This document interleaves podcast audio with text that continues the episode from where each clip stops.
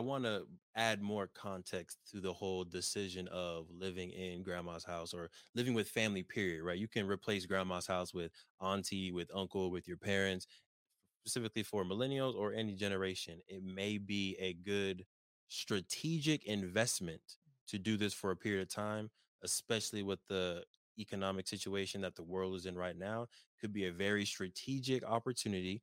Move in with some folks, save some money, and then buy and invest later on. And I say that because according to, it was an article written on CNN, Black millennials are spending about 30% of their income on just rent, right? So you make $100,000 a year, $30,000 is going towards rent, which as y'all know is, you don't get that back. Right. It's not tax deductible. So that's just money being gone. And it's not going towards ownership and it's not unless you have a rent to own situation. But exactly.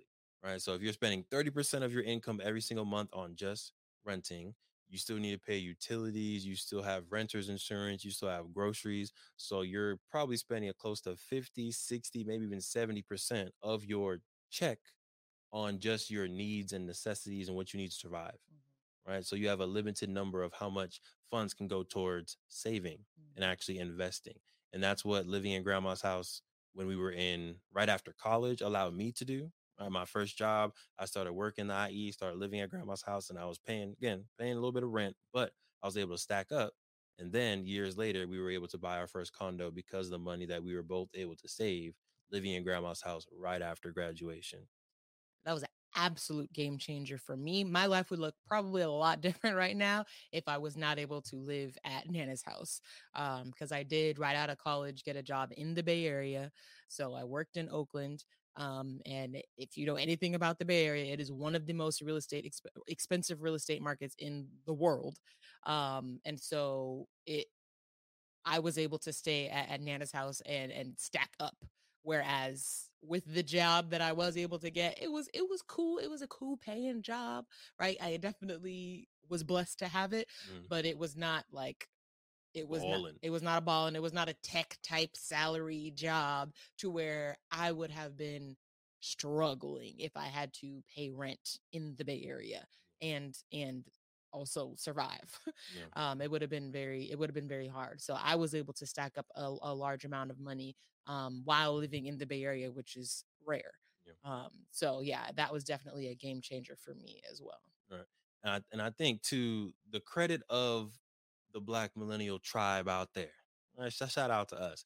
I think a lot of folks are having the same mindset we have because Black home ownership in general in 2019 was at 43.4%, while white home ownership was at 71%, right? So again, big discrepancy there. But for some reason, this is interesting. During the pandemic, 2020, we saw a spike in Black millennial home ownership specifically, which I attribute to folks like Earn Your Leisure, folks like Social Proof podcast, folks like the M4 podcast, which we weren't M4 back then. But I think there's been a wave of financial literacy. There's been a wave of ownership, and there's just so much content out there now to where it's like, you can't say you didn't know. Right. Now you cannot say you didn't know about home ownership at this point because there's so much information, and Black millennials are taking advantage of that. Yeah. To where in 2020, Black home ownership spiked up to 46.4%. Nice. 3% increase 1 year, largely because of Black millennials doing their thing. So again, shout out to y'all. This is not a bash on anybody. This is just kind of a reaffirming. Sure. We make up words here. We ain't worried about Merriam. All right. But this is reaffirming the importance of it. One more kind of a little bit of a pivot, but still within why it's important not to sell grandma's house. Right. One path why you shouldn't sell grandma's house is because it's a way, kind of a safe haven for you or for other generations to live in. Pay a little bit of rent, right? No free stuff. Pay a little bit of rent, but be able to essentially stack up and then eventually either invest money into their own business, which is something we've been able to do, or invest money into buying their own home after leaving grandma's house or parents' home. Thank you for supporting the M4 show and our mission to increase the wealth of Black families.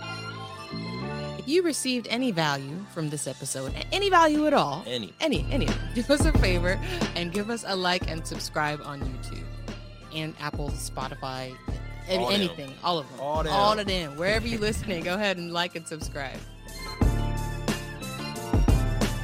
And after you like and subscribe, make sure you send this episode to at least one family that you really want to see win. We'll catch y'all next time. Peace.